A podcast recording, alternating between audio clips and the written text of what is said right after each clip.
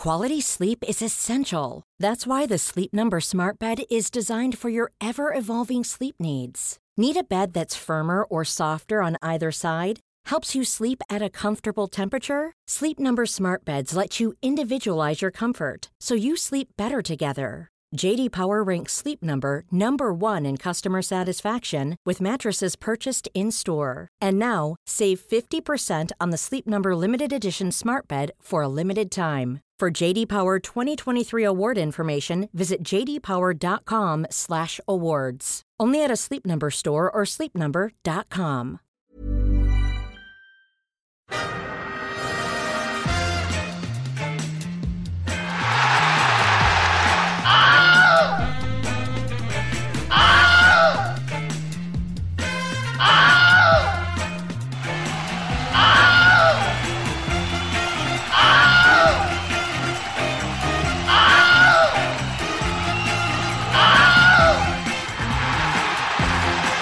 This is Arsecast Extra.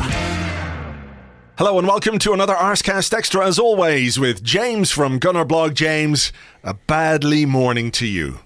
Badly morning to you too, Andrew. I'm having terrible nightmares at the moment. Uh-oh. I don't know if it's these badly mornings. Right. Last night, I, I dreamt that my dog had to be uh, had to go away. It did something bad or something. That was non unclear in the dream. Okay. and it, it we replaced it with a robot version of our dog.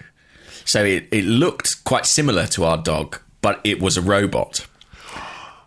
Okay. I, I mean, And go on.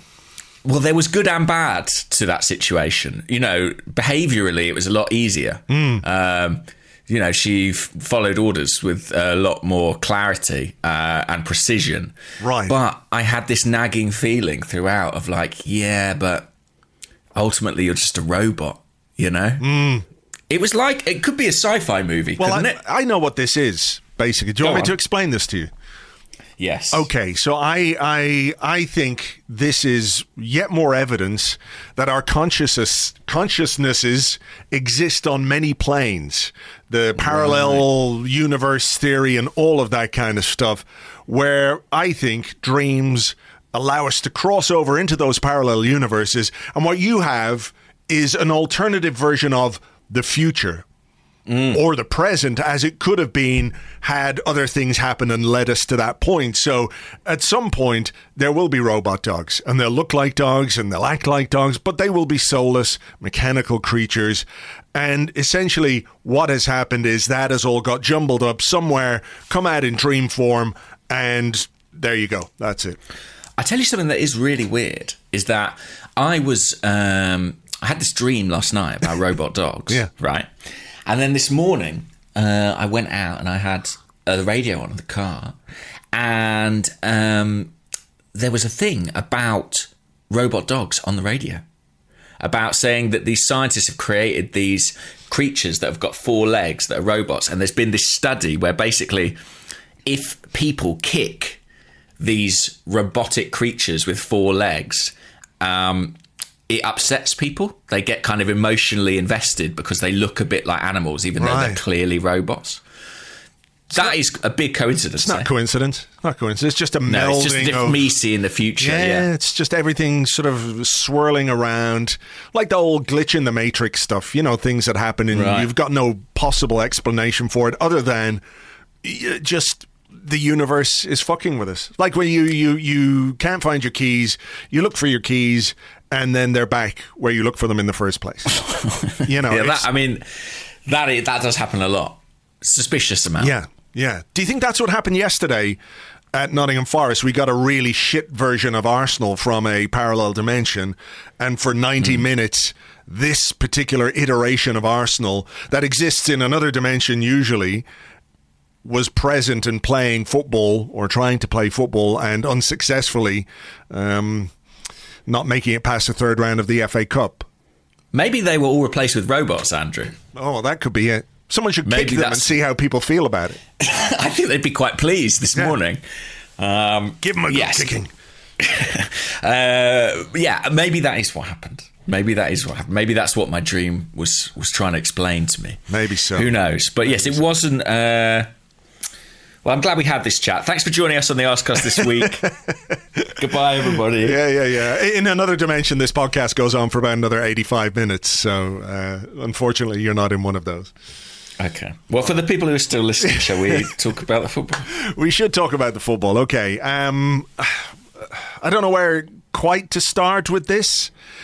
The beginning, Andrew. The beginning is always a good point. I, I how do I put this? Like, I, I want to talk about this game in isolation because, look, there have been positive things of late. We took positives from the defeat to Manchester City. I think there's a generosity towards the team and the manager and the way we've progressed since those opening three games of the season.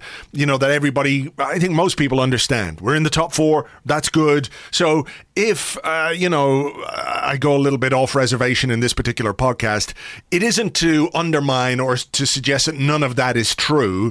It's really just to comment on what we saw yesterday. And I think you can do that. And I think you can be critical of that. If you're willing to give out praise when we've played well but haven't won a game, I also think it's fair to be critical of a game where we didn't play well and didn't win, and also went out of a, a, competition which I think is an important competition. Whether people agree with that or not, I think it is, um, and it was very disappointing to go out uh, at the the first hurdle, if you like. So Definitely. With and all, something yeah. we're not accustomed to. Yeah. Unless we're playing um, Nottingham Forest. Um, unless we're playing Nottingham yeah. Forest, and we should remember that in future. We didn't speak enough about that before no. when the draw was made. No. But um, I think it is worth talking about in some depth um, and in isolation too, because it is it's an isolated competition. You know, it's a different hmm. competition. Mm. It was a very different type of opponent and a very different group of players on the pitch. Yeah. So it was very much its own beast. But what a horrible beast. it was a particularly loathsome beast. Yes, I agree. Mm. It was just not good. There was literally nothing positive to take from yesterday's game, which is, you know, it's hard to take because you're you're looking for look, cup ties and the FA Cup as we know has often um, or have often thrown up surprises and shocks and difficulties and all of that kind of stuff. Yeah. There have been shocks in the past. Arsenal have lost to lower league teams in the past. And it's been unpleasant and also horrible beasts. But yesterday, I think, was more about us than, let's say, Nottingham Forest really rising to the occasion. I don't want to take anything away from them. Fair play to them. They won. They're in the next round. Congratulations uh, and uh, all of that kind of stuff. But I don't necessarily think that Forest were brilliant on the night. They didn't really cause us too many problems. I know Bernd Leno had a couple of saves to make, one from a free kick, one from open play. But really, we had more of the ball, we had more of the territory. It was really just about what we did or didn't do or failed to do in terms of our own performance. And then we got sucker punched with a late goal, um, which felt like it was coming and it was no less than we deserved, etc., etc. So I, I do think that the focus on this isn't really about the opposition as much as us. Um, well, yeah, and I, inevitably on, on this show, but I think that is right in the context of the game. And and actually, when they scored their goal, it was a real sort of course. I mean, that was the way they were going to score in the game. Arsenal hmm. essentially giving possession away when they're he- heavily committed up the field and paying the price on a counter attack, and that's exactly what happened. Um, you mentioned Bernd Leno making a couple of decent saves, and that's substantially more than we got their goalkeepers to yeah. do. So I think yeah. you know the fault the fault is definitely with us. Okay, so team lineup. I, I, think it was inevitable that he was going to rotate a bit for this, and there were some enforced absences. Um, Tomiyasu and Smith Rowe injured. We know that there are players who've gone away to AFCON. Granit Xhaka and Flo Balogun missing because of COVID. Um, so it left us very, very light in midfield. And mm. while I think in general, Mikel Arteta spoke quite well about Maitland Niles and the decision to allow him to go on loan. I do wonder a little bit about the timing of it. Like, did it have to happen before this game? Was it absolutely necessary? And look, I'm not saying Ainsley Maitland Niles would have made the difference yesterday. I don't think even at his very, very best, he would have been capable of carrying the other nine outfield players who were, you know, really not that great. Nobody played particularly well. So it's not that. I just wonder about the messaging of that decision when you're going into a game. There is, uh, I don't know how to assess the risk of Granit Xhaka and COVID because we know back in September he wasn't vaccinated. We don't know if he is in the meantime. But even so, an injury or a suspension to uh, Sambi or to Granit Xhaka was going to leave us very, very light in midfield. Charlie Patino is a very, very promising young player, 18 years of age. He will benefit from the experience of this ultimately mm. because you know when you make your first uh, you your full debut you start your first game you know it's going to be a learning experience so uh, i don't want to be critical at all and i'm making that very clear i'm not being critical at all of charlie patino but it just showed me that he's really not quite ready for this level yet so would you have any concerns about that, or do you think the Maitland Niles deal it was going to get done, and even with the players we had missing, even without Maitland Niles, what we had on the pitch yesterday should have been capable of doing better uh, and winning a game against Nottingham Forest, with all due respect to them. Well, look, the 11 we put out could and should have won that game if they had played to their potential. That is, I think, certain. Um, as for the midfield and the Maitland Niles thing, I would be curious to know what the order of events was in terms of ratifying the Maitland Niles to Roma move mm. and discovering Granit Xhaka's uh, COVID. Uh, what's the word? Diagnosis. You know. Yeah. I guess the wheels were probably in motion by that point anyway, but you know, it, it, is a substantial blow. Um, the Maitland Niles thing, I, I think, is very difficult to get your head round. It's curious, isn't it? Because at the end of the summer window, Maitland Niles very publicly wanted to go to Everton. Uh, spoke about it on Instagram, you know, put that little statement out. And actually, the attitude of my perception is the attitude of most fans at that point was let him go he wants to play football. He's been held against his will, uh, you know, mm. because the because Arsenal were a target for everything at that point in time. It was like this is awful. You know, he's an academy player. Let him go and fulfil his potential somewhere else. Mm. And then we get to January, and it's like keep him at all costs. Um, that's football for you, I guess. Well, I mean, I, I, yeah, I mean, I suppose, I suppose in the summer we knew we had more options in central midfield than we do right now that would be. We did, yeah. yeah but we, we also had a situation with Thomas Partey having an unanticipated injury, um, Granit Xhaka being suspended, I think, at that point of time.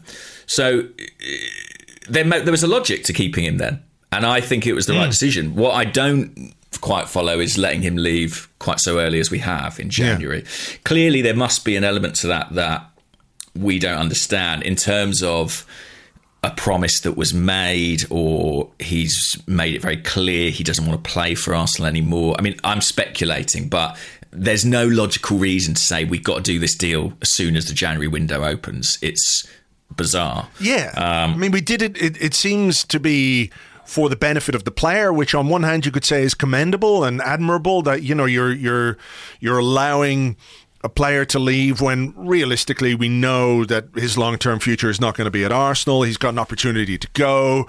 You know, we're we're we're looking after him, but at, this, at the same time, it's come at a cost to us as a team, as a squad. It's benefited Maitland Niles, it's benefited Roma, and it left us in a position last night where we had to play a player who's not ready.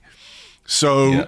yeah, I think you're. Yeah, I'm curious about that decision making too it's it's weird because we're supposed to be talking about the game, but this is sort of a bigger conversation. But I think the, the trouble is that we are in the real crunch bite point in terms of when our depth is at its thinnest, and it's going to be like this. It was always going to be sort of this fortnight in which we were really tested because because of AFCON, mm. basically, and that's been exacerbated by Maitland Niles and by Xhaka. Um, Xhaka. But I think the thing is, like everyone's sort of scrabbling now, like we've got to get a body in, we've got to get a body in. But my feeling is that sort of like the the mistake has already been made. In that, if we were going to get somebody in, it should have been at the start of this period. Uh huh. Yeah. And and maybe should have entailed not letting Maitland Niles go, I sort of feel like um, now we're in this boat. I mean, we we ain't getting a new player by Thursday. It's just not going to happen.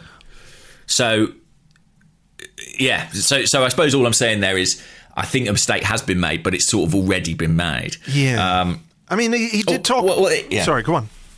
well, no, I just think I, I'm calling it a mistake, but I guess it's a decision. It's a decision, but a decision can be a mistake, and much Yeah. will depend then on on Xhaka whether he's fit and available for for Thursday or for Sunday. Um, you know, we don't quite know whether he's just got it and not feeling any symptoms, or if he's got symptoms, or if, for example, if he remains unvaccinated, perhaps he's more affected by it than somebody who would be or has been vaccinated, that kind of thing. It can take quite a bit out of players. I remember in the, you know, a few months back, Newcastle talking about how some of their players are absolutely banjaxed from having it because they just couldn't get back to the to the right level. This is a res- uh, respiratory uh, illness as well, you know. So there are there are consequences for that. So look, I, I do think it's a strange one. Arteta was very upfront in his press conference last week, wasn't he, on Friday, where he said, We are short, we are going to move. I think that was very publicly um, making it clear that he needs a player in that position. But I just wonder if you have doubts or if you're uh, unclear about when you can get that player in, is it wise to let somebody go who provides depth and some experience? Like Maitland Niles is 24 now, so he's not a, a an ingenue or anything like that. You know, when you do have a cup semi final and when you do mm-hmm. have a North London derby, that Yeah. decision making will come into sharp focus if the squad is completely stretched and not unnecessarily so, but you've contributed to that in a way that you probably didn't need to. Yeah, and as much as Xhaka getting COVID, uh, it's not something that you know you can necessarily anticipate. We know the spectre of COVID is there, right? Players are dropping out all over the place, so it could be Xhaka, it could be Lokonga, it, could be anybody, um, and that's something that all squads have to contend with, and we we knew that too. Um, Yeah, we've it had a few, haven't we? You know, in, in the last yeah, few weeks. we've Yeah. had Tomiyasu and a few others. So, I, I, and we've got others apart from Xhaka at the moment. Balogun, I think, was was mentioned by the club. But yeah, it is hard to get your head around the Maitland Niles thing. Would Roma really have said no deal if it's If if was it's you know like a, week fortnight later, later? Yeah. Um, it does seem odd. A player who's been with the club since they were six that you couldn't wring an extra two weeks out of them.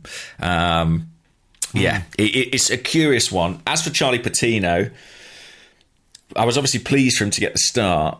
I, I thought that you saw very clearly that it was his proper first team debut, and in some respects, I think an away game against a championship side is is tougher than a lot of other occasions for a player of his physicality and Yeah. his youth.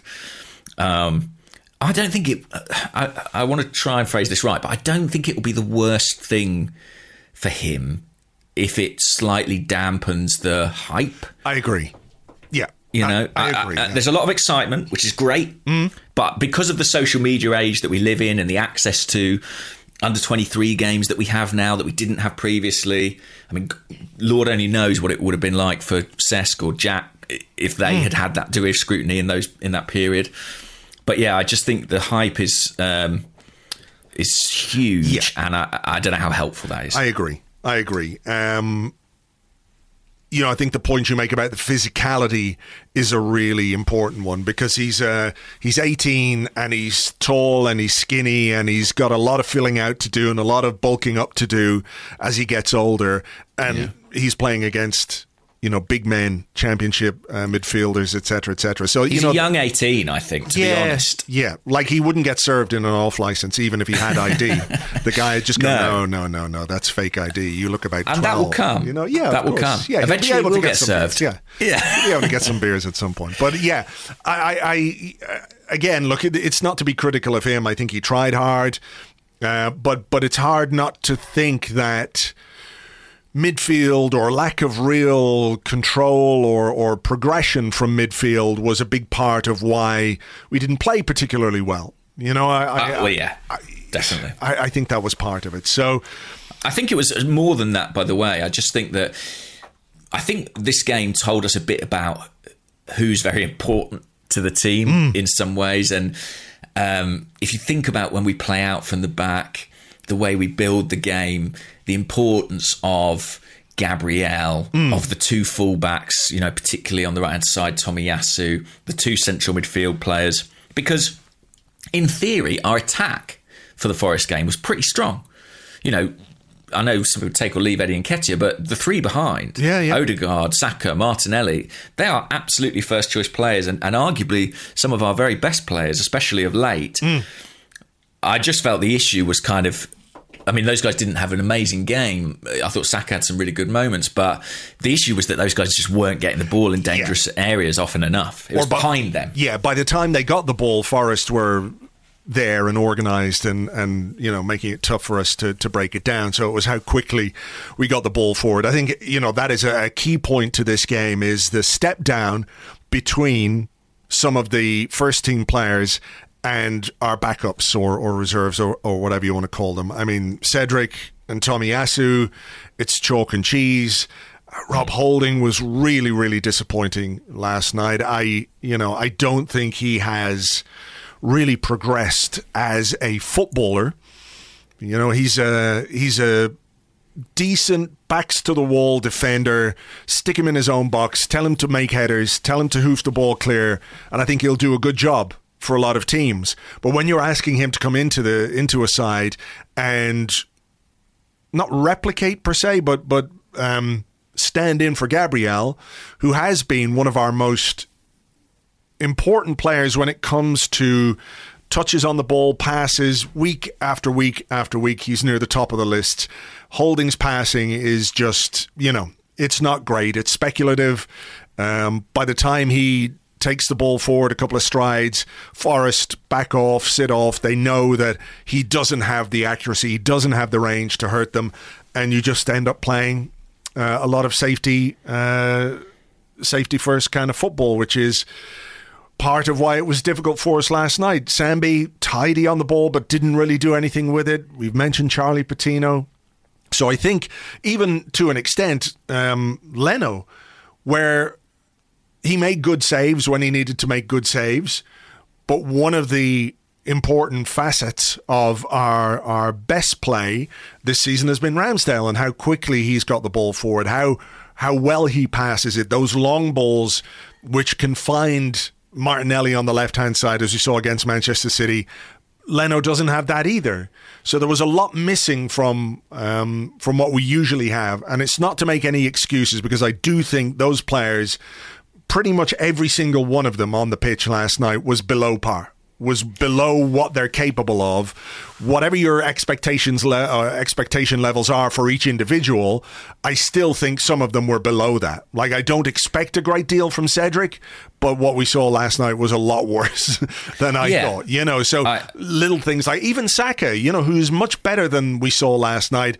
Nketiah, again, I don't have particularly high expectations for Eddie Nketiah, but when Bukayo Saka puts in a good cross and he's got a header from six yards out, I expect him to head it and not just kind of clatter it somewhere else with his nose. Yeah, that was a bad miss. Um, it reminded me of the Everton one in some respects Yeah. because Saka created the chance in similar fashion. I think I don't think Sasha, Saka had his best game, but that chance he created, the one he put across the box that Lacazette almost got onto, if we were going to do anything in the game, I think it was going to come from him. Um, I think the issue was getting him on the ball in the right areas often enough. Uh, but yeah, I think I agree with you. These players, the second choice ones, are worse than their first team counterparts. There's a reason they're second choice, but they're better than what they showed. Um, they can all play better than this, and they were poor. And I, I agree with you about Rob Holding. Actually, I was really frustrated with uh, the way he distributed from the back. There were a lot of times where he sort of carried the ball over the halfway line, and you could see him. he- I- When I watch Rob Holding at the moment, I almost feel like he's saying, "Kind of look at me, I can do this. Yeah, I can yeah. do this." I know what you mean. It feels like he's showing like I can carry the ball, I can make forward passes, but he just doesn't do it as well as say a Gabriel or, or White when he's on his game. Um, and I, I don't say that to be disparaging. I think he's got his uses within the squad, but it's certainly a drop off. Leno, that's a good point about distribution. I hadn't thought of that. I mean, I actually think if we're learning about where we do and ha- don't have depth, goalkeeper is somewhere where we do have some quality depth. I think in that I think he's generally a very good goalkeeper. Um, Nketiah is a it's a bad miss, really bad miss. Um, I, I have to say, I I know he's come in for absolute pelters. I thought that watching the game in the stadium, my impression was that he was really uh, trying to inject some urgency and trying to make things happen. And that the shots, I think he had five shots in the game, generally came from his own. Uh, play like, and he was dribbling with the ball more than you're used to seeing him because nothing was really working. But he's there to take chances, and that was a massive, massive Yeah. chance to win the game, and he missed it. Yeah, he did have a good moment where I think he uh, produced or won the ball in the box, created space for a good shot with his left foot, but but smashed it over the bar. You Yeah. Know? Um, Yeah. But yeah, look, it, it wasn't great. And I, you know, while we have all these questions about what's going to happen with our striker situation, you know, nights like last night and and that that miss. Um, doesn't really do anything to convince me that that with six months left on his contract, we should be doing anything really to keep Eddie Nketiah. To be honest, I, I, I think um, you know he's had his chances. He scored some goals. He's a good lad, but it feels like it's time for him to go and for us to seriously address what is uh, a key position and a, uh, I think, a very pressing matter for this team because yeah, maybe it's a discussion for another day, but you don't get top four without a striker. I don't think you get top four without a striker who can score you goals, and we don't have one really at the moment. I know Lacazette's done good work, but doesn't really score goals. You don't know what's going on with Aubameyang, uh, Eddie. We've just spoken about, so maybe that's a discussion for another day. I think we should move on and, and talk about uh, one of the key moments of the the first half, and that was the substitution of Nuno Tavares. And I'd like your impression on it first because I've watched the first half again. I put myself through it again this morning and watched that first half, which was not much fun, I have to say, because the football was pretty turgid from both sides. But I watched it and I watched him closely. Um, so I'm curious as to uh, um, your view because you were there and we had a little bit of a chat about it offline. You were there and you weren't at all surprised by what happened. No, actually, if you if you so if you go back and look on Twitter, I think about three four minutes before Nuno was subbed, I tweeted saying Arteta's going to make a change here. Um, it was very much in the offing, and and I did think it would be Nuno. So my my feeling is that. Um, there was a bit of a focus issue, and that's complete guesswork on my part. But it felt to me like a couple of things didn't go right for him early on.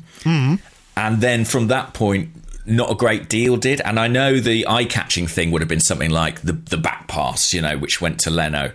Um, I don't think that was so much the issue for Arteta. I, Nuno was playing directly in front of him, and some of that in game coaching was going on.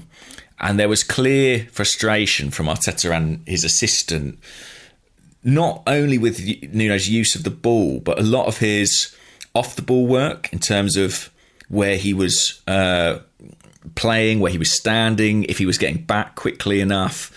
And Kieran Tierney was the first Arsenal player sent out to warm up. And he sprinted out there in his um, shorts and t shirt as usual. Um, and I and I did sort of see it coming, uh, and and I think that I think they just weren't happy. It felt like he wasn't doing the work that had been prepared, you know. Yeah.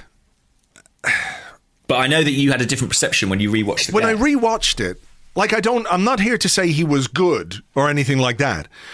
But I, I, I made some notes here. So one minute 39, the ball runs under his foot, goes out for a throw in. yeah, Mistake, you know, but nothing particularly I remember it, yeah. hugely. Um, six minutes 30, won a free kick high up the pitch and then picked up the ball after the, de- the delivery came in. Ben White had a shot uh, with his left foot. Seven minutes 10, he lost the ball on halfway but got back in, chased back. Because I thought it might be that. I thought it might be, well, he's lost the ball and he hasn't shown enough effort to get back in. I didn't see that, not once. Um, 10 minutes 46 was the bad back pass to Leno. 13-22, he won a tackle. 21-45. I'm just, you know, I'm only um, using moments here where he sort of did something that was um, out of the ordinary or, or whatever. 21 45, he made a really good interception, burst forward, got fouled, he got an arm in the face, and the referee played on. Yeah, I remember that. 26 minutes, a right footed cross.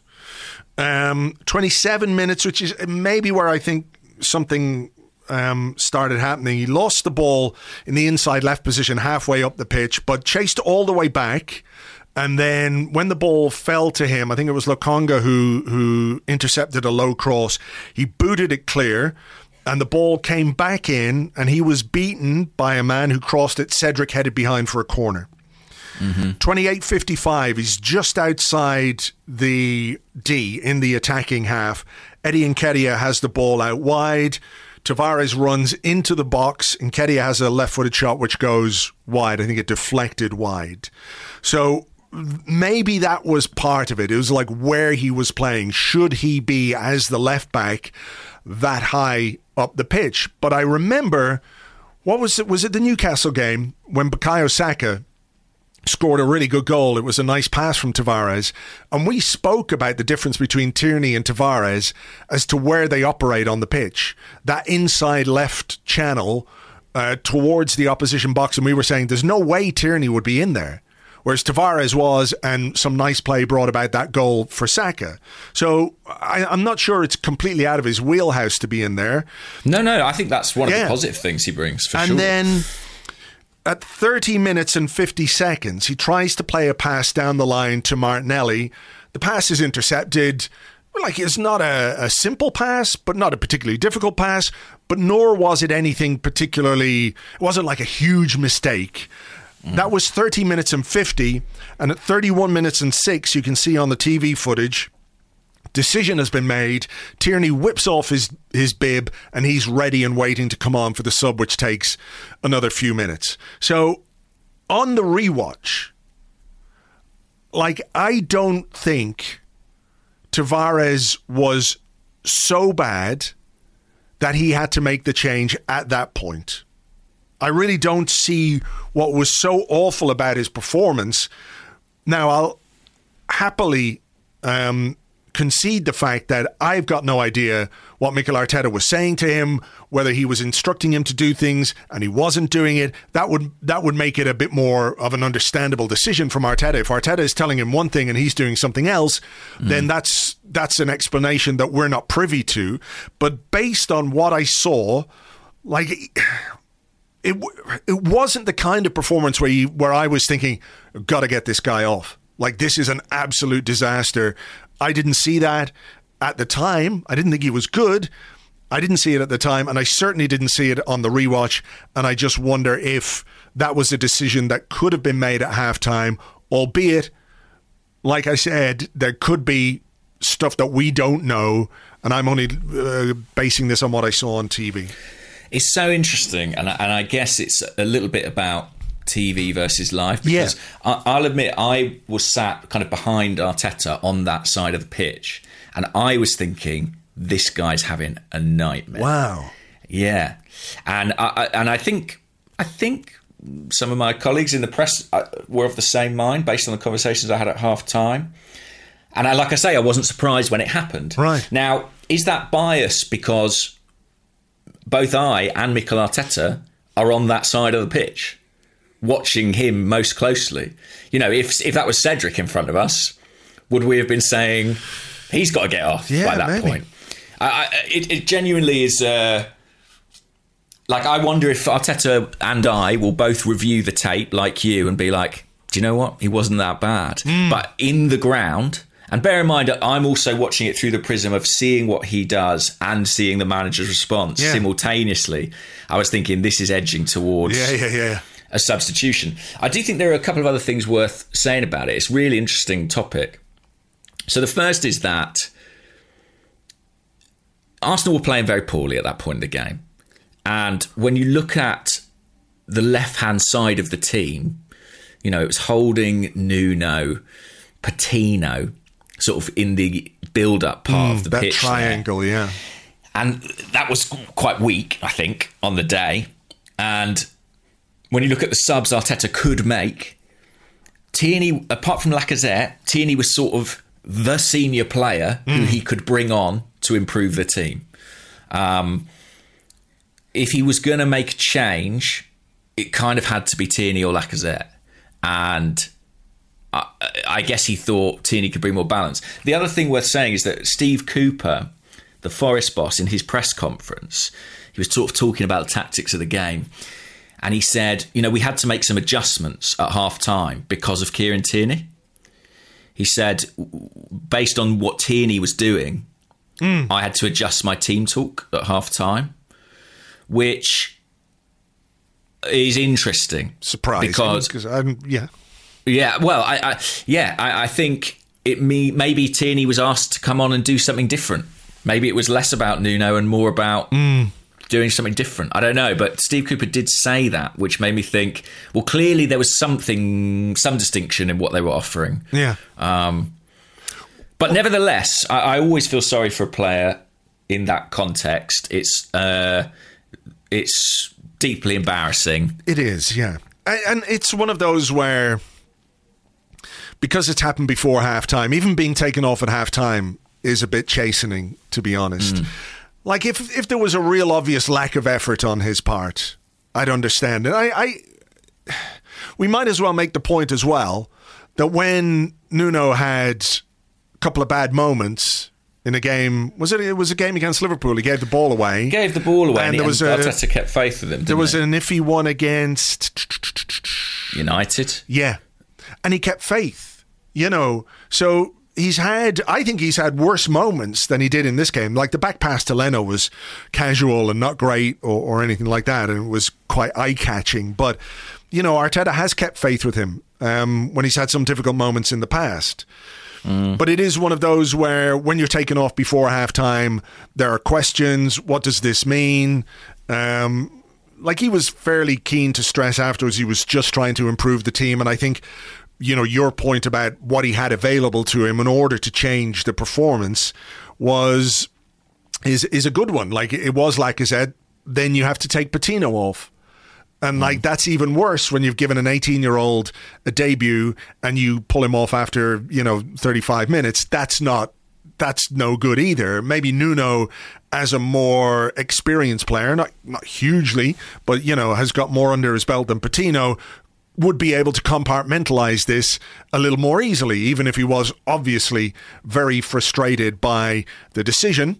Uh, threw his gloves down and all the rest, but you know he might have been frustrated at himself, at the decision. You know, you don't want a player coming off after 35 minutes and just going, okay, you know, it, it's understandable that they're upset. Um, but I, Yeah, I, I, I, agree with you on that. I think it could be as much with himself as Yeah. anything else. but again, But yeah, uh, yeah, It's just to say, I, I think that the back pass is a red herring. Like I, my perception in the ground was that it was sort of uh, a general carelessness. That was the word, actually, a carelessness. Wow. That, yeah. I, again, like I didn't see it. I didn't see it on the on the rewatch. Like there was no horrendously bad pass that he made. There were a couple of 50-50s where the ball got away from him, a couple of passes, you know, where um you know, where maybe he could have done a bit better, but they weren't so terrible that you're going, oh, that's just meat and drink kind of stuff. And I was sort of looking at the stats. Um, I think he made more interceptions than any other Arsenal player, despite only playing half an hour. You know, he had three interceptions and a clearance. It wasn't like he just was ambling back and not trying. So I do feel for him a little bit. You know, like you, when it happened at the time, I was like, okay, you know, a manager has to make the decision he thinks is the right decision for the team and then deal with the consequences for a player. Um, and you know, this is this is something that could easily be um, sorted out with a conversation on the bus on the way home today at the training ground, whatever it might be. You know, he can say, Look, I showed faith in you earlier in the season. Yesterday, just needed to make this change. Didn't really work out, but, you know, I had to do something that I thought was the best thing for the team. Um, mm. You know, we put it behind us, we move on, we work hard, etc., etc. So it remains to be seen if there's any real fallout, but I do think it was just, um, it was yeah, it's one of those that's always a talking point when when a player gets taken off before halftime. Definitely, and I think you know the the manager's making a decision live in the moment, aren't they? And and when you are in that environment, uh, your perception is different, and it's affected by all sorts of things: proximity, emotion, and maybe that factored in. And like I said, maybe he'll review the tape and be like, "Oh, that mm. was incorrect." Uh, I, I, I, wonder. It's all about the response, isn't it? It's yeah. all about what follows. I had slightly when Nuno threw his gloves down. I was like, "Oh, oh no, no, don't, don't, do that." Yeah, yeah. just because I remember Mesut Ozil doing it, you know, to mm. Freddie Ljungberg and Arteta. What we know about Arteta is he's not the kind to sort of take to that sort of public show of dissent particularly well. Um, yeah, but as a manager, when you're do when you're making that kind of a decision, you have to. You can't ignore how a player feels, even if you feel like that is the right decision. Absolutely. You know, he needs to put himself in the shoes of a player and think about how he would feel if Any that happened to him. Would, yeah, exactly. Exactly. To be honest, you know, he didn't throw the gloves at Arteta. He just threw them on the ground. It wasn't like he, you know, kicked fucking things all over the place. Threw it, took his shirt off, threw his shirt down.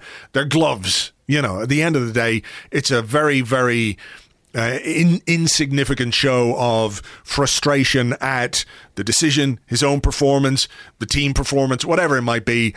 It doesn't. It's not a huge deal, I don't think. Honestly, it wouldn't blow my mind if Nuno played on Thursday. It wouldn't blow my mind just because there is precedent in terms of. Mm you know, wanting to give him another chance. I know this is a more um, severe situation, but yeah, I wonder. I wonder. Well, look, Tierney came on. I'm not sure he made that much difference. The second half was pretty soporific. Lots of possession, not a lot of movement, plenty of Nottingham Forest behind the ball. You know, a lack of urgency, a lack of drive, a lack of pace, uh, intensity to our performance, particularly on the ball. We made a change, brought Lacazette on for Patino. Odegaard dropped into central midfield. I wonder if, you know, I thought maybe that was a change he could make at halftime, but it didn't make a great deal of difference when we made it at whatever, 65, 70 minutes anyway. Mm. Uh, Just an interesting point on that, by the way. You know, I spoke about Arteta being sort of visibly frustrated with players. Yeah. And it was, it was, I mean, every possible expression of frustration that you can imagine. Well, know, yeah, every, every, time every time the cameras were on him, he had like the face of thunder or he was shouting at someone or looking cross about something, you know, so But the the point I was going to make was that um, Patino was the exception to that, right. as far as I could see. So I do think that there was a measure of understanding about the context within which he found himself and again, maybe that played into the decision not to remove him. I don't know, as well as the lack of alternatives. Mm. So, what about the Nottingham Forest goal? Um, yeah. Uh, I, you'll have to remind. Is it Sambi who loses the ball? Yeah. In the field? Yeah. Yeah. I, I mean, Sambi played the kind of Thomas Partey role within the midfield. He was the deeper of the two. Uh, well, he was sort of on his own a lot of the time. Patino was playing pretty high, as Xhaka mm. has been doing recently. And I thought that he struggled, Sambi. Um, he struggled to do much with the ball, but I don't think he was particularly. Um, what's the word? Uh, careless with it or anything like that. I think he finished the game with 93% uh, pass accuracy. You mm. know, um, that's pretty decent. I guess it depends what those passes are doing. You know. It's, yeah, it's... I know. He didn't have a lot around to work with. Like I think there was, you know, my my. Uh, if I imagine him in this game, it's basically him just in front of the back four, with Nottingham Forest players in front of him, and not much around him to to try and get the ball forward. You know. Yeah, yeah. Uh, I mean, so it's his concept. He plays a pass. It's cut out. Um, guy springs into the space behind Tierney. Holding is I mean, not good, is he? He's not good. He doesn't even try and block the cross. Cedric is caught too high upfield when the ball is turned over. Yeah, Um, we're just massively caught out, and and as I said, I, I I felt watching the game like that was a, a risk. You know that they they are actually a strong counter-attacking team. That's their style, and they nailed it on that one. And we were. Well, I, I, I'll be honest. My main emotion actually was sort of like um, I wasn't that deflated when they scored. I was. I honestly was like, thank God I don't have to watch extra time. Look, I have to be honest about that. I wasn't looking forward to extra time, and I don't think we necessarily needed extra time given what we've got coming up. But uh, you know, Yeah. I, I Yeah. still um, didn't like the goal at all. Oh, listen, No, I would have liked to win the game. of course. But uh, yeah, I mean, I'm just watching it again now. Cedric tries to get back, but he's never getting there, really, is he? Um, maybe Ben White should have a bit more awareness of grabbing behind him. I don't know. It's a very good cross as well. It is a good ball in. credit. To be fair, Yeah. it is a good ball in. It's a difficult one for the second central defender more than the first central defender, which is Holding. I think Holding should do more in his role when he's chasing down the man down the right hand side. You know, at least make some attempt to block the cross, which he doesn't do at all. Um, it's Yeah, poor, I, I guess uh, my point is when you when we give the position, possession away, where we do there on the pitch, Hmm. um, you're in trouble basically because Arsenal have got one, two, three, four, four men ahead of the ball. Cedric's up by the halfway line. Tierney's up by the halfway line. It's basically just holding and White behind the ball, Yeah. and it's sort of two on two, and so yeah, it's um, it's a really silly way to get caught. I, I found Arteta's post match interview really confusing. I have to be honest. So we were the Tell me. We, uh, uh, well, normally it's Zoom, right? But um, because it's Forest and in the Football League the rules are different, we had a kind of uh, a post game kind of huddle. And he was asked about the performance and his reaction. He said he's very disappointed. And then he said, not with the attitude. He very clearly said, not with the attitude. I noticed then- that. Yeah. Yeah, and then he said, um, "I'm going to try and get up what he said because it was very pointed, uh, not with the not with the attitude, but with how much purpose we have and determination to change the game." Is that not tied with attitude? I mean, that's what confused me. I'll be honest, and I was sort of scratching my head, being like, "That's partly attitude," and I've been thinking about it for ever since, really, and trying to figure out what he meant. Hmm. And I think what he meant is like, it wasn't the effort, but the intent. And I, I know what he means. It, it- like our use of the ball was just pretty bad on the day, and uh, even if there was effort there, I mean, I'm sure people would like to see more effort, but it was much more about quality and execution. Seemed to me, anyway. Yeah, I mean, it's hard to it's hard to know sometimes when a team is that looks that lethargic. You know what the real reason is, or why is it so different from the way we played? And look, clearly there are some personnel issues. There are some players missing, or players who would play who weren't there. Some players who are better than some of the players that we had out there last night, who would make a mm-hmm. difference. I think that's fair. Oh, yeah, plenty. But I go back to what I said earlier that the players that we had out there should have been capable of more than we got from them. And look, you can have a bad half. You can go in at half time. I think I said at half time on Twitter, you know, he needs to get the hairdryer out a bit here. But if the manager can't elicit a performance or an improvement from his players based on what he's seen in the first half, like surely he was very clear about what the problem was at halftime. Like he thought it was so bad he had to make a, a change before the break. Right? That's how much he he felt the team needed to change. So what was it at halftime that he instructed them to do differently that they just didn't do or couldn't do or wouldn't do whatever way you want to put it? You know, it's it's a poor day for the collective, a poor day for certain individuals, but also I think a poor day for Mikel Arteta because you know we're um, hopeful. If we're being optimistic, we can talk about a top four challenge. Um, not if we play like that, but you know, I think we're hoping that maybe we get a couple of players in, maybe the Afcon players come back, and we can just pick up and and go between now and the end of the season. And if we finish top four, I think people will be delighted and rightly delighted about that because we'll be back in the Champions League. It's an improvement and all of that kind of stuff. However, I I, I find it frustrating that we have gone out of a competition which presents a chance of silverware, a chance of a trophy, a chance of you know success. Um, I know people. Some people will scoff at the FA Cup, but you know there are only three trophies for us to play for this season. The Premier League, we're not winning that. The Carabao Cup, we still have a chance, but the FA Cup was one that we should be taking seriously. And I don't think that the pursuit of top four um, it's not an either or situation for me. It's not like, well, we're out of the FA Cup and now we can concentrate on the top four. Or we're still in the FA Cup. There's no way we can get into the top four because, you know, we're now uh, dealing with too many fixtures. I don't think it works like that. You know, I think the players, the manager, uh, uh I'm sure, are all hugely disappointed about going out of this competition.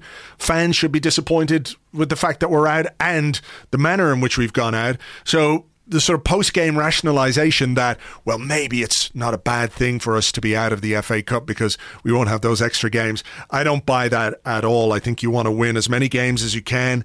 Uh, you want to uh, build and create momentum. So, all in all, I think it's one of the most disappointing days of the season so far. Oh, I think it definitely is in terms of the quality of the performance.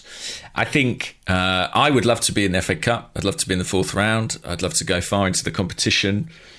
Uh, I also think on the other side of the coin that it may not be the worst thing for the for a squad that looks thin in certain areas to not have that competition. But that's not what I wanted. To be absolutely clear on that, I do think that as bad as the performance was the reason I think it's worth discussing in isolation is I genuinely think when you look at the starting 11 that played, I think it has more parallels with the 11 that played against, say, Brentford than it does the 11 that played against Manchester sure, City. I agree with that, yeah. You know, like for, for Balogun making his debut, see Patino. Uh, you've got White not with Gabriel in there, with someone who's not at the same quality. Leno instead of Ramsdale. Cedric, you know, as we had Chambers at Brentford uh, no Partey, no Xhaka, no Lacazette, no Aubameyang.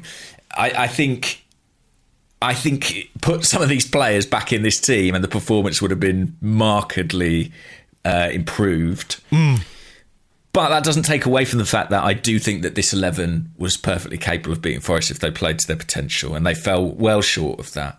The, the only other thing, in terms of like the attitude, that I wondered is do you think the rearrangement of the fixtures and the fact that we have this undoubtedly massive week ahead of us now with two Liverpool games and a Spurs game all tied together. Do you think that may have been in anybody's minds going into the game? I mean, maybe, but it's the manager's job to focus them on the next game. And the next game, as he always says, is the most important game. Um, yeah. So, like, if you're thinking about a week when you're going to play Liverpool and then you're going to play Spurs. I think that's perfectly normal. But if you want to play in those games, if you want to stake a, a claim for a place in the team, you know. Well, I don't think anybody did. That, no, really, no. So that that's the other side of that. So I wonder as well. By the way, just on the subject of this, obviously we don't have European football this season, and I do wonder if that might contribute to some of the substandard performances we're seeing from the second string. You know, it, it, it's not like um, this back four have been playing every week in the Europa League mm. and have hmm. built up an understanding, or it's not like they come into the game with a great deal of match sharpness. They are really cobbled together for this cup game, and I wonder if that was a factor too, because yeah. they were very disjointed. No, I, I think it I think it is. I mean, Sambi hasn't played much in the last few weeks, and you might question yeah. whether we could have given him some minutes here and there. Patino, you know, as we've spoken about already, Nuno hasn't played a great deal in the last few no. weeks. Cedric. Cedric, quite rightly, hasn't played. Um, so, yeah, look, that is a factor. Eddie, another one who really hasn't played very much at all this season, apart from the last couple of weeks, and even then, it's been you know patchy um, little bits and pieces of football. Mm. So, yeah, I think that obviously played a part, but it doesn't um, really excuse No. um, the performance. It, it helps explain, but it Yeah. doesn't excuse. It was very, very poor It was performance. very poor. All right. Uh, let's leave it there for part one, will we? I'm sure we have questions that we can deal with. So um, Hopefully, they're not about the game. That'd be good. yeah, I'll I'll scour Twitter and Discord for robot dog questions and see what see what we can find. Okay, Uh, nice all, all right, we will take a break. We'll come back with more in part two right after this.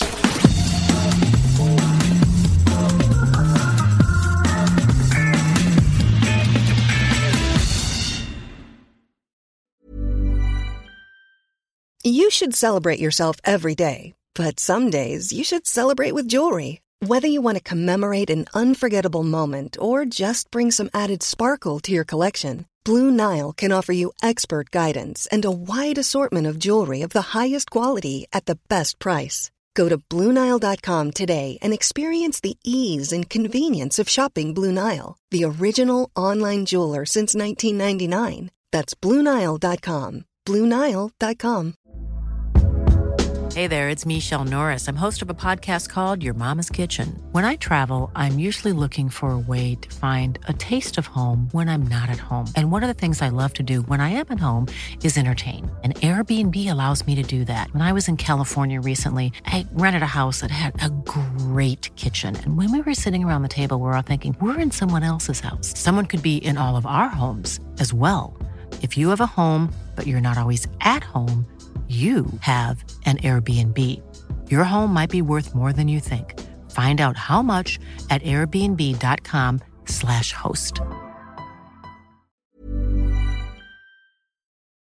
Welcome back to part two of the Arsecast Extra. This is the part of the show where we answer questions that you send to us on Twitter at Gunnerblog and at Arseblog and also on the Arseblog Discord chat server, which you get access to if you are an Arseblog member on Patreon. James, would you like to go first?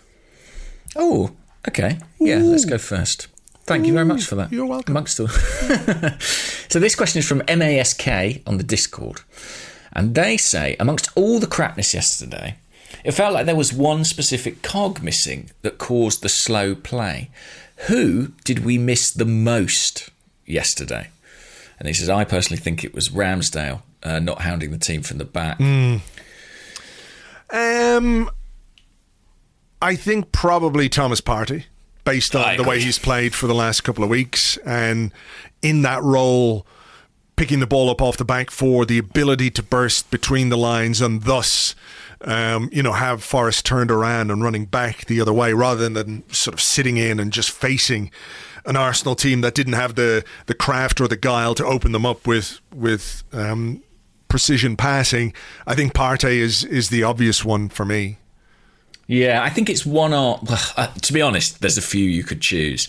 I've, I thought of Gabriel for his distribution. I thought of uh, Partey, absolutely. Xhaka maybe in terms of his balance. I think I would say Partey. I just think the shortfall between what Thomas Partey is able to do when he's given the ball, you know, uh, with his facing his own goal with two markers on him, and what Lokonga is currently able to do in that situation, I think there is a gap there.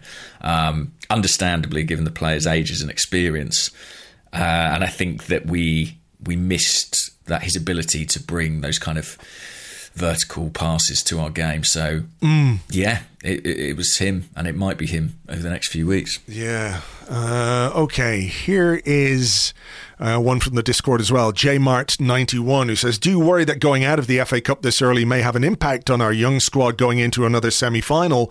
Or could it give them the kick up the backside and determination to reach the energy energy drink final? I think um, hmm. It's funny, isn't it? We there is a general sense of optimism around the club. Uh, I think uh, there is a big positive vibe, but uh, and that continued despite the City defeat. But we have now lost two from two this year.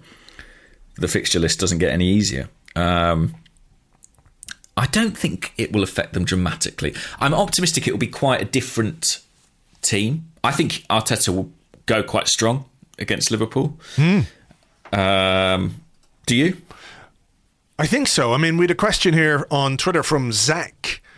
um, who's at Zach Gooner 23, who says, assuming we don't sign a midfielder in the next week, how do you expect our midfield to line up for both Liverpool and Spurs? Um, yeah, I, Well- I, I, I think he's going to go strong in both these games. I think the fact that Lacazette didn't start and Tierney didn't start mm. for Forest, the fact that Smith Rowe and Tomiyasu were left at home, when I think, from what I hear, in a pinch they could have played.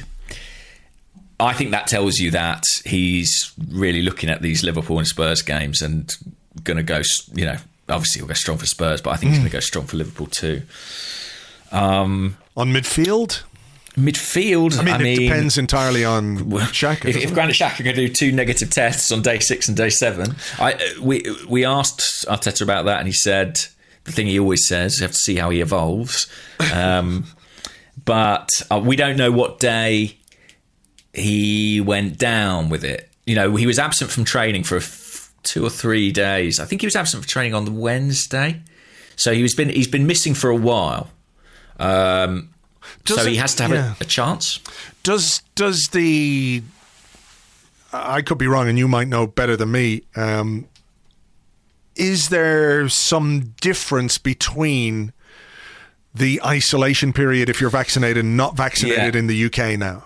I don't think so. I don't believe so. I thought there was, but I believe that the rules for vaccinated and, unva- and unvaccinated people, and we don't know Granit Xhaka's vaccination status um, at this point, but are the same in that you have to provide a negative lateral flow test on day six and day seven to get out after seven days, um, and and so on. You need two consecutive days negative tests. Um, to be allowed back to work out of isolation.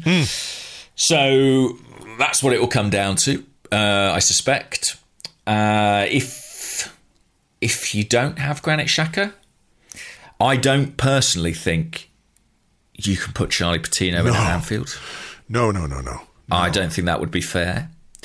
Um, so then I think you're you're you're talking about rejigging it. I've got a question about that, so we'll come on to that. In terms of Okay. the the young squad, I don't think this game has to have a massive hangover. And if we have seen anything from this group, it is that um, ability to uh, kind of bounce back from relapses that has uh, been quite characteristic of them. I mean, it's a very it's it's not a, it's not a cozy fixture uh, going to Anfield and hoping to do that. No. and then into a white hot North London derby. Um, but yeah, there you go. Well, do you think it will have uh, repercussions?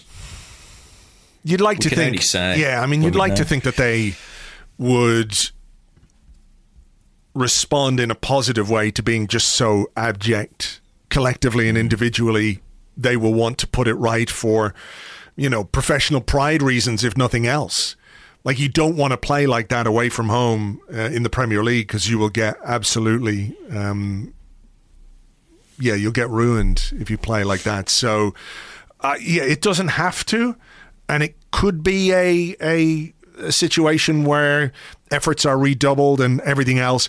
It's just that it, it gives you this nagging doubt, doesn't it, in the back of your mind when they play Yeah. like that? It's like, oh God, I know we've been good and we've played well, and then every so often there's a performance like this that just sort of chips away at some of the renewed confidence you feel. So it's about how they respond. I, you know, there's no reason why it should absolutely um, flatten them or anything like that. So let's see how. They I think it'll. I think it maybe does more damage to our confidence than theirs. You know, a lot of it is yeah, maybe so.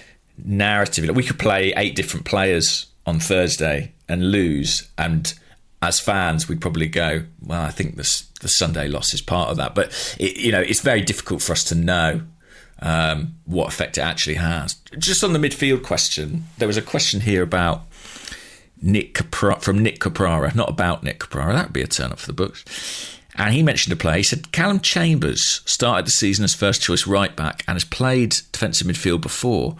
What has happened to a player who seemed to be a vital squad member where he now can't get on the pitch ahead of Kolasinac in the 90th minute? That is a very good question, and that's actually something that I meant to talk about in the first part of the show, the Kolasinac thing. So I, we'll talk about that now in a second. Chambers, I'm not really sure. Um, I think we've said this before, haven't we? That when you look at what Tomiyasu has done and how he does it, the next, uh, the next obvious option in terms of right back is Callum Chambers because he kind of plays in the same way. He's the same physical profile. He is a central defender, really, who could provide, you know, I, I think a better option at right back than Cedric, but maybe there's something going on we don't know. Uh, you know, he's out of contract in the summer, although that doesn't seem to be an issue for Lacazette, for Nketiah at the moment. Um, I, I've got no idea what's happening there. As for Chambers in midfield, no, I don't think so, unless you've got absolutely nobody else for Thursday if Xhaka isn't going to make it, for example, and you don't want to move Odegaard back, and and you know I think that would mean Lacazette maybe at the number ten if Smith Rowe isn't back, um, you'd have to play. Nketiah or Balogun or somebody like that. But unless you're absolutely stuck, I don't see Chambers as a midfield option. He's never played in midfield for Arsenal, and I don't know why that would change going into a Carabao Cup semi final unless there was absolutely no other option available to the manager. So um, I think he might have, have different options. Can I come back to the Kolasinac thing, though? Yeah, sure. J- What- Just on the Chambers thing. Yeah. Um, why? Yeah, I know you say like unless we don't have other options, but is that not sort of the boat we're in? It might be. I mean, yeah, but maybe there are other ways of doing it. If Smith Rowe is available, you could play um, Odegaard alongside Sambi with Smith Rowe ahead, Martinelli on the left, Saka on the right, and um, Lacazette up front, I guess. You know, which See, yeah, it's interesting. I, I, I, would probably rather Chambers than than that. Oh, really? Yeah, Wow. because I think the Why, task though? for the because I think the task for the first leg at Anfield, given that all their players are miraculously back, um, is to to very much be in the game. You know, coming back to the home leg, and I think going with Odegaard and Smith Rowe, say alongside Lokonga, I just have visions of us being absolutely monsters. Okay, but but let me let me put this to you then. I put this to you, sir. Yeah. Um, we spoke about players who haven't played a great deal coming in Oh, and yeah, being yeah, below yeah, par. So, A, you're asking Callum Chambers to come in and play his first minute since fuck knows when. When's the last time. Callum Chambers actually played? He came on and scored, didn't he, in the League Cup? I think that might have been the last time, or maybe in the League Cup game after that, he came on as well. I'm just going to look. He hadn't started since the Man City game, I think. Right. So August. Callum Chambers' last appearance was in October um, against Leeds. Yeah, And came on and scored, wasn't he? before that, he played in the the second round of the EFL Cup, um, which was in August, and then the last time he played in the Premier City. League was the Man City game on the eighth or twenty eighth of August. So, Yeah. a you're asking a player who hasn't played to come in and then play out of position at Anfield. To me, that's much more We'd, we're more likely to get monstered with Chambers in midfield, given those circumstances, than we are with slightly rejigging uh, the setup. Albeit, I, I acknowledge that maybe Odegaard and Sambi isn't quite the the the physical partnership you might want in midfield. But I just think when you look at who's playing, who's got the minutes, who's got the, the match sharpness, the match fitness, I don't see any way that you can make a, cha- uh, a case for Callum Chambers. No, I, and I agree with that when you make the point about lack of minutes. I think that's true. I think I, I more mean that in a squad where I'm not convinced by Cedric and we're so short on midfield Yeah. options, I don't quite understand his complete exclusion. And if No. he had a few more minutes under his belt, I agree. um, it'd be something I'd be considering. I agree. I'd much rather Chambers than Cedric at right back, like by some distance. And I know he's a bit flawed there, but um, you know maybe it's a matter of personal taste or whatever. But but for me, I would prefer Chambers. Can I now come back to the Kolasinac thing? You can now, yeah. Thank you. What did you make of that substitution? Because I look, we're a goal down. There's four minutes left. You don't want to go out of the competition. Your options are relatively limited, but you've got a young striker on the bench in uh, Biereth. You've got Omari Hutchinson on the bench, a really tricky young winger. If the Kolasinac for Cedric substitution was a not so subtle message to the board to say, look at what I've got available to me when I'm in this position in a game. That, that that point could be made the very same way by just throwing on one of those young attacking players and you've got at least an outside chance, a very, very slim chance of them doing something, producing something. Do you remember a few years ago in the in the Carabao Cup where I presume it was Arsene Wenger, threw on a, a, a then extremely young Eddie Nketiah who mm-hmm. scored with his first touch from a corner. You know, mm.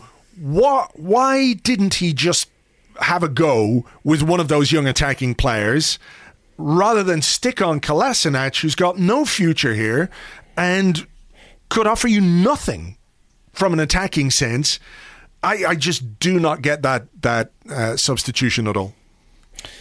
It was a weird one. I mean, in the build up to it, you could see Arteta looking at his bench um, and talking to his assistant, and there was a lot of sort of head scratching and arm waving and uh, uh uncertainty as to what to do.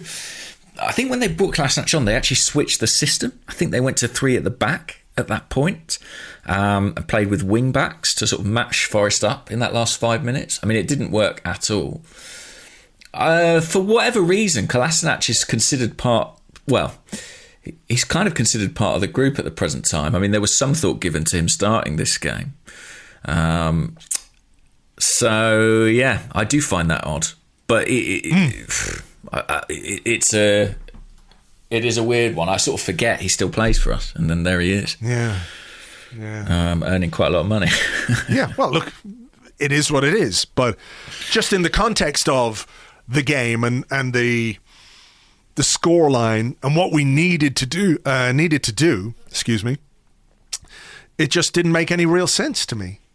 Beyond it being like a look, here we are in this situation, and all I've got is Kolasinac. Where, whereas yeah, I think if you throw like on a seven, like yeah, yeah, but if you throw on a seventeen-year-old winger who doesn't make any difference, it's the same message. You know, uh, true, I guess I just think um, I, I, don't think any of his options were great. Basically, beyond Tierney and Lacazette. Yeah, but he chose the worst one. to, to, my mind, anyway, he chose the worst. Yeah, one, but there we go. Yeah. Uh, is it my question or your question? Okay, is it? Who is it? I don't know. I don't know either. I had a question here that I wanted to ask you. I've got one here if you want. Go on. Ben Lawton, who's at Frere Shaka, very nice, Frere Shaka 1. Does the result yesterday change your thoughts on what needs to be the transfer priority? Um, not really. Mm. Um, because I think it's a striker.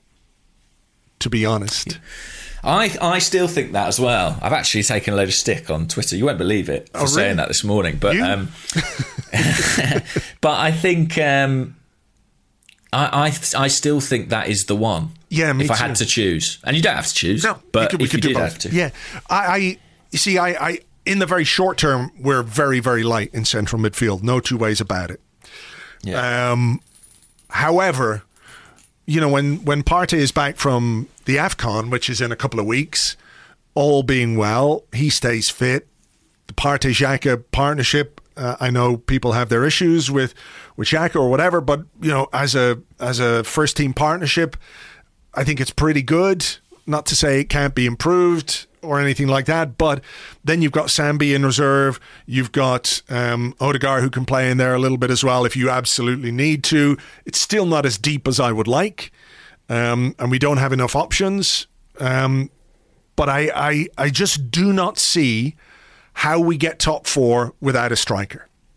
I don't see how we score the goals at key moments in big games, in important games when when maybe we don't play well, we don't have enough goals and we don't have a striker. I, I, just don't see any top four team that doesn't have a striker. And people will be saying, well, Manchester City don't have a striker striker. Yeah, but Manchester City have a hugely expensive assembled cast of some of the best players in the world. So their goals are spread around. We don't have that. We've got some promising young players. And I like what Saka's been doing of late, Martinelli, Smith Rowe, all of that kind of stuff. But if we're really, really serious about going for top four, about trying to hang on to this top four position or even consolidate that top four position. If you ask me right now, I would hang on the, the couple of weeks with my fingernails, waiting for Thomas Partey to get back, and I would go with a striker. That would be my choice. Ideally, I think we need both, you know, but if it was, if you're making me choose one or the other, and I'm talking about when we say one or the other, the right player in inverted commas, the you know, not just any striker, not just any central midfielder, but we're talking about the right signing. For me, it would have to be a striker because we've got a lot to do between now and May to get into the top four, and we don't score enough goals and we don't have enough threat up front on a consistent basis to do that. So for me, I would take a striker. Yeah, I, I thought that before the game, and um, it doesn't change it for me. Mm. We look. The, th- the funny thing is, in the short term, we look more desperate in midfield than in attack.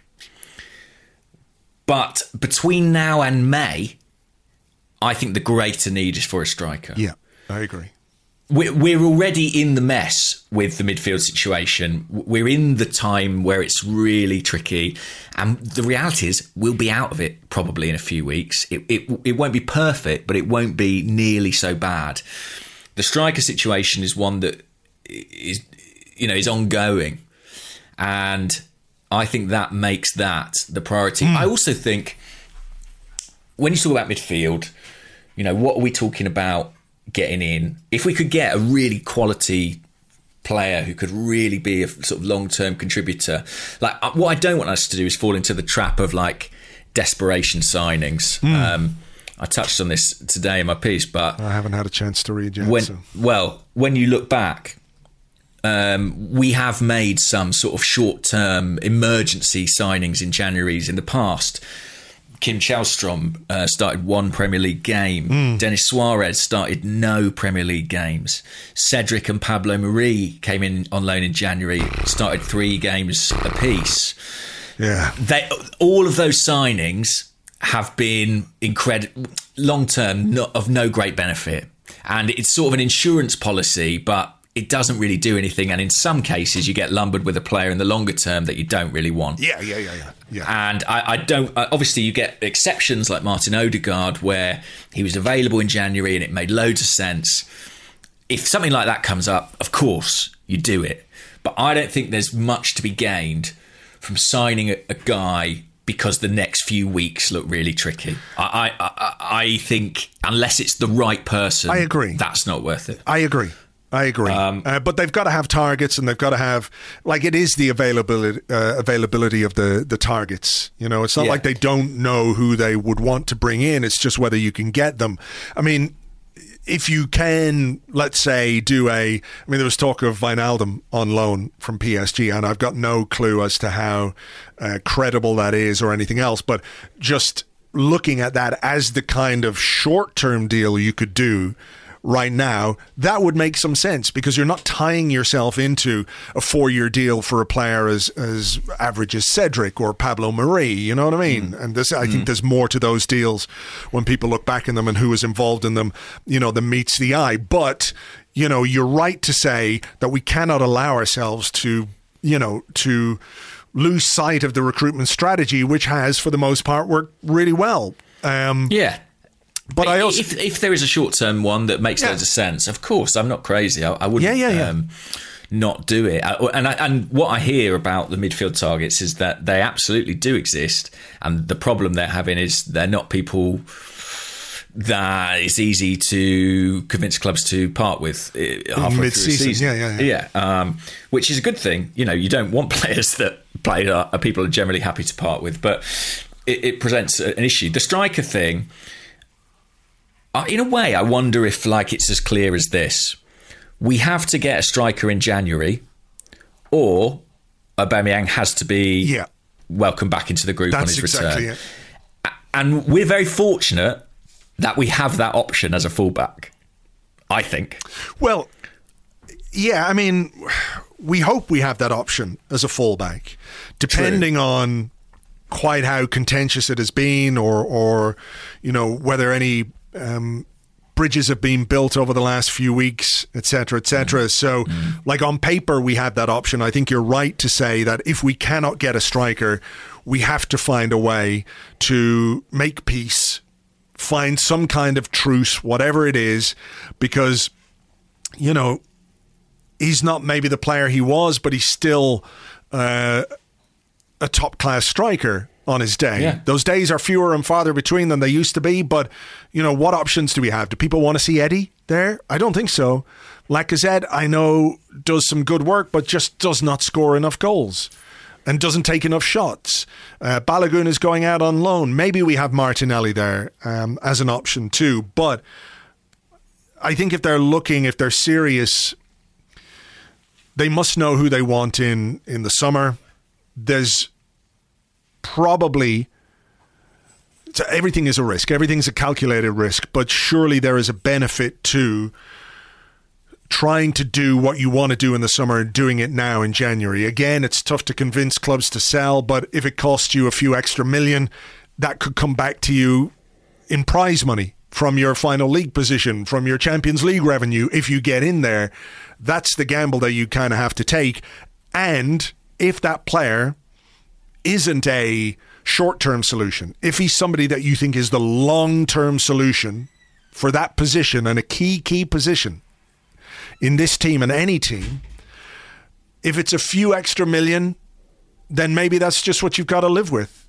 And over the mm. course of their contract, over the course of their career, it becomes less of an issue where you think, well, 5 million, 10 million is a lot now, but in four years' time, maybe that money looks absolutely money well spent. Maybe that's money you also recoup if the player is somebody who at some point moves on somewhere else. You know what I mean? I'm not saying buy to sell or anything like that, but there are reasons why you could make a very good case for pushing the boat out this this month to get the player that we need in that position. Yeah, I, I agree. And, and one thing Arteta says that I think is always right is that you have to try and use every window to uh, improve the squad because you only get certain. There are every window is an opportunity. You know, Arsenal did six signings last summer. They would have liked to have done eight or something. I think eight was the number that they had in mind, but it's just not possible sometimes to do all the work you want to do in a window and that's always going to be the case. So you've got to take every chance that you can to try and improve what you've got. Arteta's not had a window at Arsenal where they haven't signed somebody. Yeah. And I think a lot of that does come from him and his desire to see the squad evolve. I think that's the right thing and I hope I hope that we will see something this window. I mean, I'm sure they'll try. Um, and I think it will probably pick up a bit towards the end. but yeah, I, as for the very short term, you know, I've seen some people saying we need to get in a midfielder by Thursday or something like that. I mean, that's just not going to happen. No. No, no, no, no, no. I don't think so. Even if you sign someone today, you know, by the time they arrive, settle in, train, etc., etc., it's just you know, it ain't going to happen. likely. Here's a question from the Discord from the Land. I like that. He says, "Does seeing Patino and Balogun struggle in the recent cup games, seeing Aziz struggle to break into a mid-table League One side, ever make you think how unreal Saka is?" And I think that could be applied to Smith Rowe as well. Yeah, I, I guess it does. I guess it does. I hadn't necessarily thought about it. I've become so accustomed to Saka excelling at senior level. And in fairness to him, it was pretty immediate. Like he was it his first start in Frankfurt and he scored a great goal from Yeah, outside the yeah, box. Don't know if it was Then he his had first that- start, yeah, but So it was, it was a, a very early one. Yeah. Um, and then he had that run in the team as a left back, was fantastic. Seems a long time ago now, but he was so good there that people were talking about that as his potential long term position. Um, he really did just hit the ground running. And I think does it make me think about that? I think it makes me think more about the quality of under 23 football and the gap that exists between that and the Premier League. And I think someone like Saka and maybe Smith Rowe, although he did have Mm. loan spells along the way to help him in that development, I think they're the exception. I think that step up is is very significant, and we're seeing that in some of these young guys. Mm. Yeah, and I think you it also reminds you that career trajectories are not linear. Um, You know that some players develop at a, a quicker uh, rate than others. Some players need to get into their early twenties before they hit their stride. Some players are blessed, you know, with the ability to come in and be at the level at an age where, like, they really have no right to be. You know, we're talking about the best talents though. I think you know if you look back at some of the players who, who played at a really young age for us i mean Cesc is another one obviously when when you think about the mm-hmm, impact he had at the age he had not to mention the team that he came into. Like he was going he was holding his own with the best some of the best players in our history you know at at 17 Mm. so it does speak a bit to the talent, but also you have to you have to remember that players develop at different rates, and also I just wonder, and I don't think this is necessarily true of Arsenal fans, but there is an element of expectation levels over young players being too high based on you know what we see on social media based on a bit of buzz you know from under 23 games and all that kind of a stuff. And like you say the step up is much bigger than people um, like to think. I think they they expect that if you can do this playing against whatever Wimbledon under 23s, you should be able to come in and do it against, you know, top teams in the Premier League. And it's just, it's not the case. I think Aziz is a really good case in point as well, where he's developing, he's learning, he's having to play against men. He's looked very good um, at youth level because he's playing against other young men. Um, it was like Balogun on the opening day of the season. You know, you get battered around. So, um, yeah, it's it's a reminder of how good Saka is, how good Smith Rowe is, Martinelli is. You know, to come in and do what they're doing at their age, and let the others just develop at their own pace. Yeah, I completely agree with that. All right. Um, have you got any more there? Because I've sort of covered off most of mine. Uh, okay, here's a couple. Uh, Smithy NZ on the Discord uh, says many Arsenal fans are pontificating the possibility that we sign an opposition player who played well against us. Is Jed Spence the next Dani Alves and worth pursuing, or is it merely an outcome of us having a shit day at the office with a very young team wearing a Spurs kit? he played really well. I, I have to say, actually, when the game started, I thought him and Nuno was going to be a really interesting battle because he was kind of Nuno like, about six foot three, very broadly built, very powerful. Um, he's there on loan from Middlesbrough, and yeah, the Forest fans loved his performance. Uh, he was excellent. yesterday. He really was excellent. Yeah. Yeah, he was really very, very good. Um, I don't know about him in particular. I mean, why not? He's 21. He's someone worth thinking about. I- do think that that area right back is something that's Mm. surely going to be on the list in the summer in terms of getting someone who is a more adept backup for, Yeah. for Tomiyasu. Yeah, but but there is that thing. Guy has one game. Sign him. Bring him in. You know, I do I do enjoy that. Um, there was something I was going to ask you there. What were we just talking about? Jed Spence, loan. God damn. Nuno. The kit. What did you make it? What do you think of the kit? Ah. I've got to be careful because Separate the kit from the initiative. The initiative is amazing. the initiative's amazing. I, I I'm not a fan of Arsenal playing in white. I have Yeah. to say that. I didn't really understand all the oh my god this is amazing i you know I, I i think the initiative and everything that goes into that is absolutely fantastic. And i think the fact that we have raised awareness for such a good cause and uh, and all the rest of it is is brilliant. But i just Yeah. didn't i just didn't like the kit. We looked like kind of ghosts or something.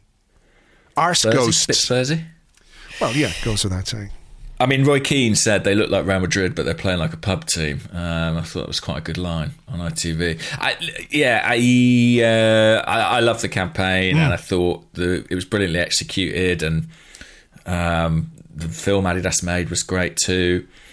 Uh, but yeah, I'm looking forward to seeing red and white again soon. Yeah, yeah, or what are we going to wear at Liverpool, mate? I love Yellow. blue kit.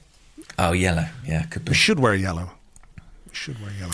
The Herminator on the Discord says, "Is it time to bin the Kieran Tierney long throw? Hardly any of the players seem up for it." I mean, I don't, I don't. This is another one I don't really get. It's not really a long throw, is it? It's the longest throw. It's the longest throw got. we're capable of, but it's still not. It ain't fucking Rory Delap or anything like that. No, no. Was there one against City where he he went over to the right wing to do it? Yeah, maybe so. Yeah, yeah. There was one recently where somebody did that, and I was like, oh wow, didn't realise it was that much of a thing. Um, it's not panning out for us at the present time. I mean, our set pieces have been quite good this year, as we know. Um, but long throw, still, still room for work on that one. Yeah. Whose throw was I looking at recently and I was thinking, that is a mad technique? Was it Trent Alexander Arnold? I don't know. What Seen the way he do? throws the ball? He kind of almost like I don't know how to describe it, but he holds it in one hand, but then one hand is to the side and one hand is kind of behind the ball and he kind of shot puts it with b- both hands. It's a weird technique. Well, they have. Uh, They've got a Thomas throwing coach. Mark there, the throwing coach. Yeah, maybe that's part of it. Final one for today. Uh, Jensen Armour or Jensen Armour at Jensen Armour on Twitter says, "What are your thoughts on Jurgen Klopp's comments on the many false positives that they had? Game probably should have been played. Bad due diligence from the EFL or economic with the truth from Liverpool." Uh, I suspect some eyebrows have been raised within London Colney about about that one. You think? I mean, I mean, they do happen. My wife lost a job to a false positive. It was very sad. She, well, she got a part in a film, and then they turn up on the doorstep to test her, and um it was one of those rapid flow tests. And it came up positive, and we were like, "Hang on, that's weird." And we did like three more, and they were negative. Um, but We have to take a lot of first insurance answer. companies have to take the first answer, and I wonder if the same occurs in football. What I would say is the incidents of those occurring are, as far as I understand it, relatively rare. So having a lot of false positives. I mean, it must have been a bad batch of tests. Hmm. That's all. It's, it, it is a curious one, I have to say, and I think it- it's this lack of transparency that's an issue. Yeah. You know, we don't know. We don't know. We, we don't know how many player positive tests Liverpool had. We still don't know. Could be ten. Could be two. And Hmm. we're in the dark there, as are Arsenal, as far as I'm aware. Yeah. What do you think? Yeah, I think it's dodgy as fuck, to be honest. Yeah. A like one false positive, okay, can happen, as you say, but a number or a lot of false positives. Can we get some of these false positives to get us through the next couple of weeks till Thomas Partey's back? yeah, and then we just have a game every two days. It's perfect. It's perfect. Maybe that's why Granit Xhaka's gone and got himself infected. He's going to be a super spreader. He's just going to go miss a few around games. licking Hug every other kissing Arsenal everybody. player.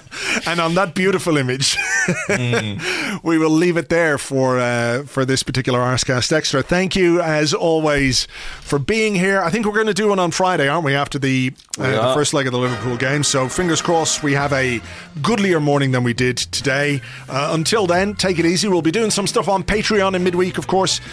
Patreon.com forward slash Arseblog. Until the next one, take it easy. Bye bye.